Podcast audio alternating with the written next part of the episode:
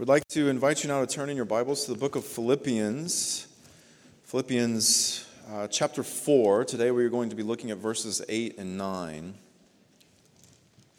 We'd like to begin the reading in verse 4, and we will read through uh, verse 9. But the focus of the sermon today will be on verses 8 and 9. So, Philippians uh, chapter 4, uh, beginning in verse 4. Beloved, before uh, we hear God's word, if you would join your hearts together with me in prayer. Let's pray together.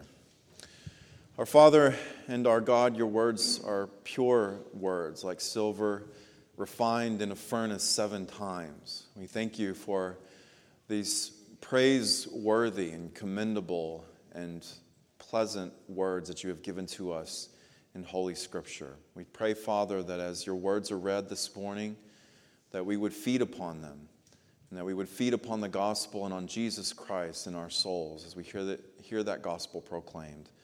Father, do this to the praise of your glory, for we ask this in Jesus' name. Amen. Philippians chapter 4, beginning in verse 4. Beloved, this is uh, the word of God. Rejoice in the Lord always. Again, I will say, rejoice. Let your reasonableness be known to everyone. The Lord is at hand. Do not be anxious about anything, but in everything, by prayer and supplication, with thanksgiving, let your requests be made known to God, and the peace of God, which surpasses all understanding, will guard your hearts and your minds in Christ Jesus.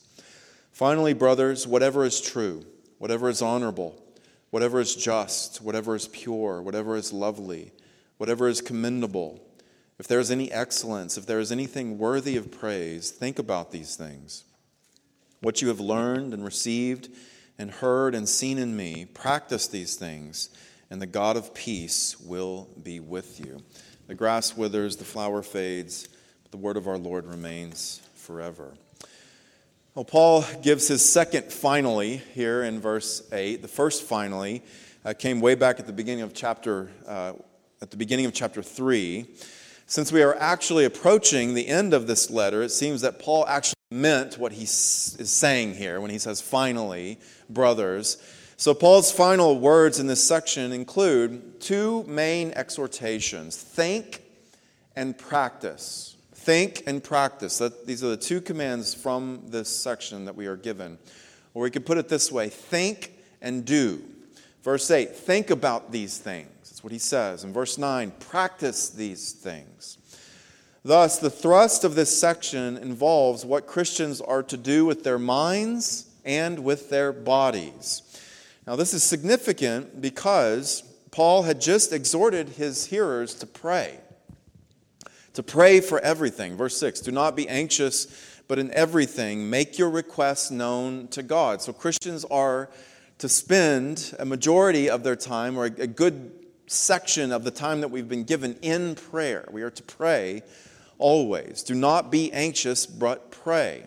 So, we are to spend a considerable, as was said, a considerable amount of time individually and corporately in prayer to God. We are to commune with Him in prayer. We are to speak to Him, offer up our desires, offer up our requests to Him in prayer. We do that together every week in worship, but we are also called to do that uh, in our families, individually, as we see fit.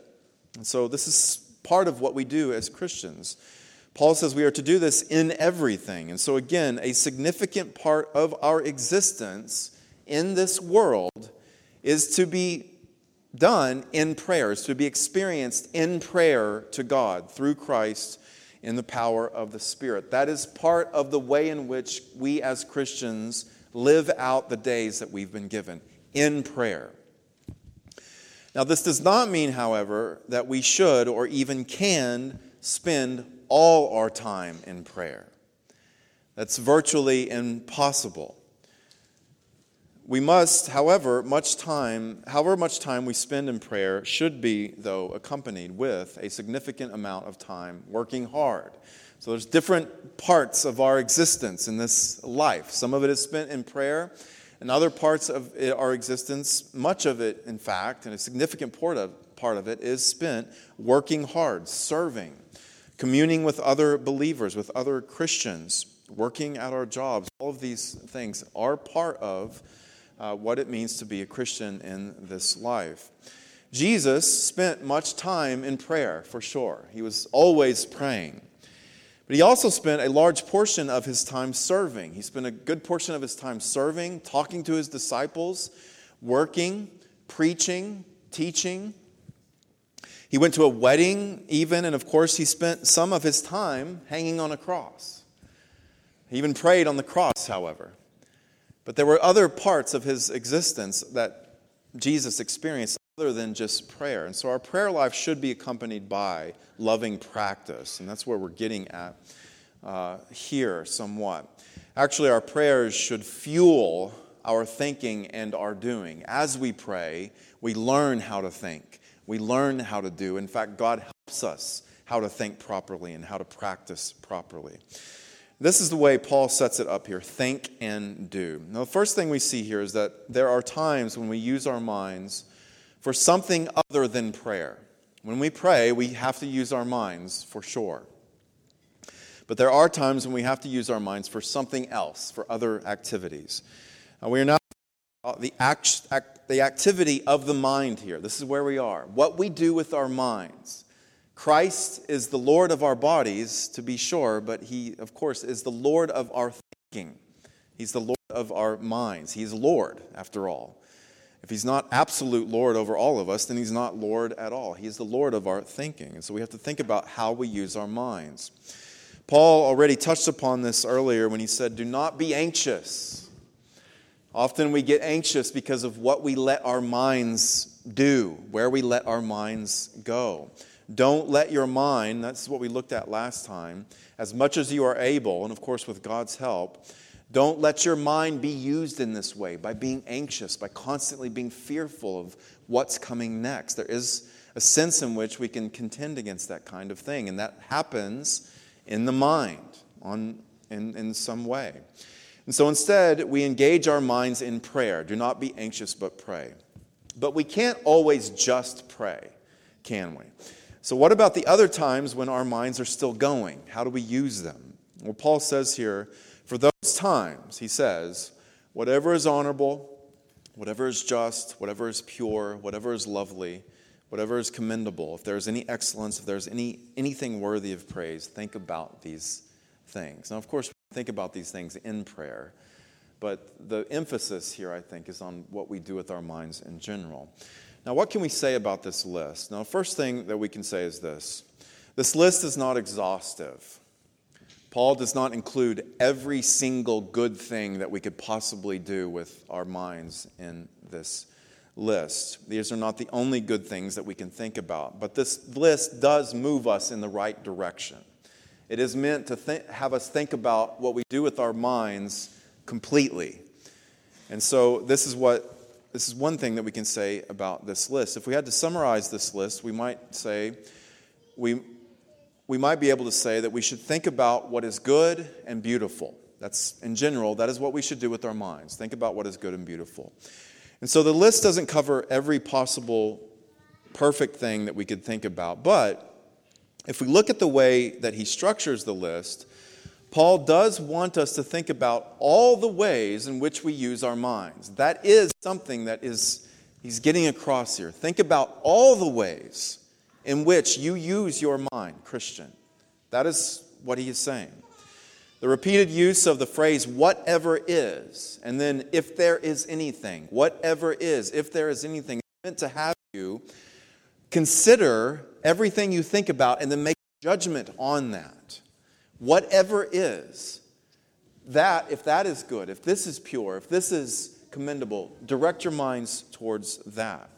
This means we should be somewhat intentional about how we use our minds. Whatever is honorable, think about that. Now, we might think about the ways in which we don't fall in line with what Paul is saying here. Looking at inappropriate material on TV or on your phone or on your computer, that is certainly not honorable.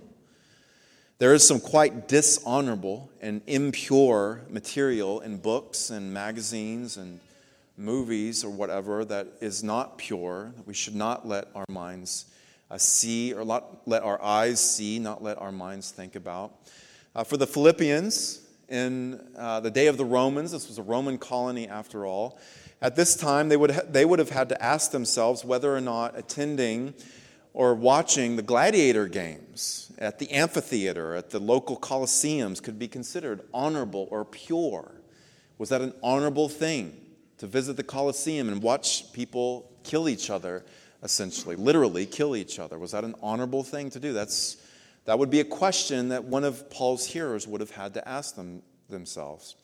Now, for us today, we have the Coliseum and the theater in our living rooms, on the TV, even on our phones. We don't even have to be at home to pull these things up. And so we have to ask ourselves are the things that we watch on TV and on our phones, are they honorable? Are they pure? Are they commendable?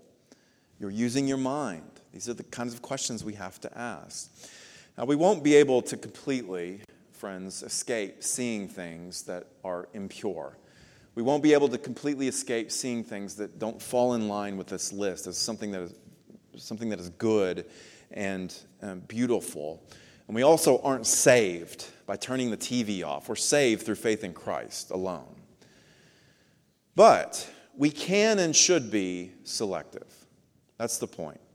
We should also be sober in our use of these things. We should be sober in just how much this stuff we let our minds think about, we let come into our eyes. How much time are we spending on these things? Maybe it's a commendable thing to, to watch for a time, but is it a commendable thing to do all the time or hours upon hours? We are warned in the Bible we become what we love. If we have an idol that we continually look at, and it happens to be on a screen, if we continually look at them and bow down to them, we will become like that idol. You think about the words of Hosea. Uh, God says this about his people. He said, They became detestable like the thing they loved. Some things that we let our eyes see are somewhat um, innocent or somewhat harmless. But if there's too much of it, over time, we can become like whatever we let into our eyes. Now, some of our young men here uh, this morning, and perhaps young women too, some of you like to play video games, which is fine. Play your video games. I'm not at all saying to stop playing video games. But which games are you playing? Are they games that are inordinately violent? Is that commendable? Is that honorable? Are they honorable, commendable, pleasant? Are they pure and worthy of praise? These, are these the kinds of things that you're seeing when you turn the game on? And then you have to ask how much time are you spending playing those games? Is it a just or righteous thing to do with your mind to spend countless hours on a video game, young men? This is a question for you. Is that a healthy way to go about your week as a Christian young man, learning to become a man? And we all, of course, need to be asking ourselves similar types of questions in regard to how we use our minds. It doesn't just apply to playing video games. We all have to think about this. What, what do we think about? What do we let into our eyes? What are we constantly thinking about? This is what the question this is the question that is posed from this text. Now thinking about the rhythm and the cadence of this text, whatever is true, whatever is honorable, whatever is just, whatever is pure, whatever is lovely, if there is anything worthy of praise, think about these things. In other words, if you think about that cadence, whatever is, if there is anything, what that means, what that's communicating to us is this is that we are to look and then to think about this and then to judge ever is, look out. Look at the options. Look at what you can do with your mind. Think about them. Which ones of those options are pure, are good, are commendable? Think about this and judge. This is what the Philippians were to do. This is what we are to do as well. Now, we can put it in a kind of playful but serious way here as Christians. We should think about what we think about. Think about what you're thinking about. That's what Paul is saying here. Paul assumes here that the way in which we use our minds is largely under our control. We can have some measure of control about over how we use our minds. Think about this, which means we have to intentionally not think about other things. That's, that's what he's getting at. You have control. To a certain extent, you have control about the kinds of things you let into your mind. Now, one way to do this is to start, one way to help help us with this is to start our weeks in worship thinking about the gospel. That's what we're doing this morning. We're using our minds to think about the gospel. There is nothing more true, nothing more honorable, nothing more commendable, nothing more pure, nothing more worthy of praise than the death and the resurrection of Jesus Christ. That's how we start our weeks using our minds. This is a really good way to set you off in the right direction by using your minds in worship like this. Think about his perfection, his beauty, his wisdom, his power, his love, his mercy. I mean, how often do we not think about these things? This is, this is a time for that. This is a good way to help us with this. Now, what is somewhat ironic about this is that there is a measure of violence when we think about the gospel, is there not? Jesus was crucified, after all. He suffered violence at the hands of sinners, but the violence, that violence happened in accordance with his divine mercy. It was a revelation of God's mercy to us in his Son, Jesus Christ. That violence in the gospel, when we think about it, then, is utterly redemptive, it's helpful. It, we should think about that. We should think about the gospel. Other forms of violence that we can think about are not redemptive. The gospel is.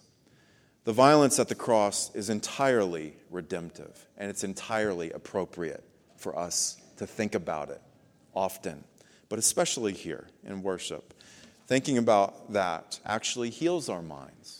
It brings us a, a measure of peace in our thinking, it brings us restoration and healing in the way we use our minds. This is because Jesus rose from the dead.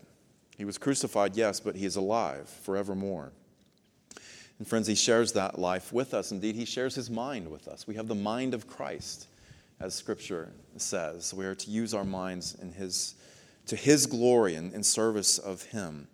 What a wonderful way for our minds to begin the week, to think about him, to think about Jesus in worship. As Hebrews says, consider Jesus. Think about Jesus, the writer of Hebrews. Think about him. That's, there's nothing more pure than that. So think about Jesus, friends.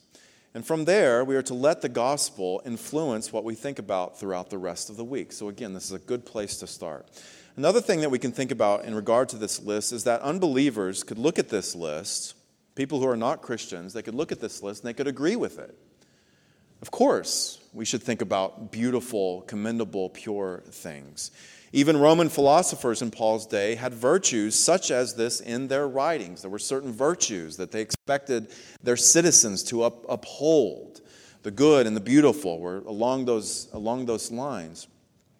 But we always have to define what we see here using the Word of God. We have to temper our understanding of each of these with Scripture and the pure doctrine of the gospel. Unbelievers, to put it another way, unbelievers will define what is commendable and what is pure in very different ways than we do. Unbelievers will define what is pleasant to look at in a different way than the Word of God defines it, in a different way than Christians do. In fact, Paul starts this list with whatever is true. Unbelievers, pagans, do not believe that which is true. The gospel is true, and it defines everything else that we think about. Jesus is the truth. And so, Christ's understanding of what is pure, Christ's understanding of what is lovely, Christ's understanding of what is worthy of praise, that, that is how we look at this list. And so, at the core, our understanding of this list and an unbeliever's understanding of this list is quite different, though there may be some uh, overlap in what we consider to be beautiful and praiseworthy. Uh, it is quite different from the way unbelievers understand this list. That which is true and honorable and commendable are fairly straightforward in terms of uh, definitions. The Word of God is always true, its principles are always honorable and commendable. Think about Psalm 1 Blessed is the man whose delight is in the law of the Lord. You will never go wrong thinking about Scripture. You'll never go wrong thinking about the Word of God, filling your mind with uh, Holy Scripture, meditating on Scripture as the psalmist uh, commends us to do, doesn't mean emptying your mind uh, like pagan philosophers would have you do. It's not emptying your mind, it's rather filling your mind with the Word of God. That's meditating. Think about the Word of God. You will, you will never go wrong with that. And so that is a good way to use our minds. What is true, honorable, commendable. Loveliness carries with it the idea that there are things in this world that are just pleasant to see and to think about. And this is where some of the overlap might be with, with unbelievers. You might think of the colors of a sunset a gorgeous painting, the clouds in, the, in our the clouds in our central uh, Texas sky. One, uh, I've heard someone refer to the clouds that we see in the sky as cloud drama. They're diff- it's different all the time, and it's quite beautiful. so uh, it's hard to imagine that an unbeliever would not consider these things as pleasant to look at, as lovely. I think that's what loveliness is getting towards. Beautiful, beautiful music, the loveliness of your spouse, the loveliness of your children. These are things, uh, very good use of our time, our mental energy to think about these things. And so, think about things that are lovely. It certainly can't hurt to think a little more about whatever is lovely. Whatever is pure and whatever is just, this, these, uh, these words, these references may bring into view a little more the behavior in others and our own behavior. Think about what the just or righteous thing to do is at work. What is the just thing to do in this particular situation? What is the righteous thing to go about doing my, my job in the midst of so much unbelief, in the midst of much darkness and much pride and selfishness? These are difficult things uh, to maneuver for a lot of us throughout the week. We can think about this. Think about what is righteous to do. What is the righteous thing to do with our finances, with our family? What can we do to keep ourselves morally pure, uh, morally pure in our lives? Think about these things. Use your mind in this way. Now, in terms of excellence and also praiseworthiness, things that are praiseworthy, this could include the way in which we go about our daily tasks and responsibilities we can think about how we are called to do everything as unto the Lord. Everything we do is in service to Him.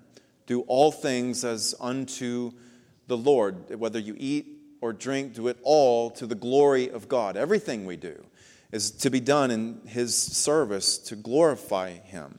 And so we are not to think about, if we could put it this way, we are not to think about how we might cut corners or how we can get away with stuff. How can I get away with not having to pay this fine or not having to do this at, at work? How can I get away with this stuff? Or maybe how can I do this halfway? We think about how we can do what we are called to do then with a measure of excellence. Think about what is excellent. How can I do this in a way that when I'm done, when the, when the work is complete, God would be pleased? I can, I can have pride in what I've done cutting corners, trying to get away with stuff, doing things halfway doesn't you don't quite get there if that's what you're thinking about. And people do this. We do this often as well, even as Christians. We think about how can I how can I get around having to do what I've been called to do and still get the praise for it. That's not how we are to think. How can I do this with a measure of excellence, with a measure of care, intentionality? That's what Christians are to do. Christians should be the best employees if we could apply it to work. Christians should be the very best employees at work. Now, sometimes we're not. We can learn about this, and we should think about that. Think about um, the way in which we go about our tasks. You don't get the sense in Paul that he was lazy or half hearted about his approach to being an apostle. You don't get the sense that he was spending time thinking about how can I how can I cut corners as an apostle of Christ? How can I get around having to do the responsibilities that have been given to me as apostle of Christ? He didn't do that. He thought about what was excellent, what was praiseworthy. Worthy of praise also probably has in view the commendable and honorable attributes and behaviors that we see in others. In fact, this is right where Paul goes. In verse 9, he says, You have learned and received and heard and seen in me. Practice these things. Think about what you've seen in me, think about what you've heard from me, and then go and do those things. Listen to the gospel, hear Christ's words, look at those praiseworthy qualities in your leaders, look at those praiseworthy qualities in your brothers and sisters around you. Look, in those, look at those praiseworthy qualities in your spouse, even, and even perhaps your children. Do they not, do our own children often not humble us at times with the way in which they go about things and we don't follow suit? Think about those things. Think about what is praiseworthy and then imitate them. Do them. That is what Paul is saying here. Think about how you might better provide others also with qualities or behaviors in yourself that are worthy of praise, worthy of imitation.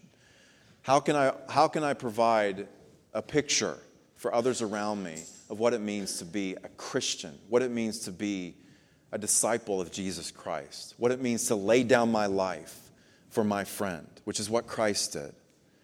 How, how can I cultivate in myself, in my thinking in my doing, a better example of that for those who are around me, those who see me. That's something that would be good to think about. That's a good thing to think about. That's a good way to use our minds. That's what Paul says here. And so, this is how we are to go about uh, doing this. Paul concludes this section with the promise the God of peace will be with you. If you are able to apply these things, and the God who gives us peace in our prayers, remember, do not be anxious, but in all things, make your requests known to God, and the peace of God will guard your hearts in Christ Jesus, the very God who gives us peace. He will be standing right there next to you. He will be guarding your mind as you pray from anxiety, and then He will be giving you the strength and the perseverance and the comfort and the power that you need to do just the things that you want to do as a Christian, the things that you think about. The God of peace will be with you in this. He will support you in this. He will bless you in that. There are other things He doesn't bless, the other activities that we use our minds for that are not pleasing to God. But if you do this, if you do some of the things that Paul has listed out here with our minds and with our doing, practice them God is right there. He's present with you, helping you, strengthening you. That is, that's where I want God to be in my life. I want Him to be right there with me. And that's what we are being called to do here is the God of peace who gives us peace. And we'll have peace. We have peace if we use in our minds and our bodies in this way. If we could sum up then this section, brothers and sisters in Christ, Glorify God with your minds and with your bodies. Amen. Let's pray together, friends.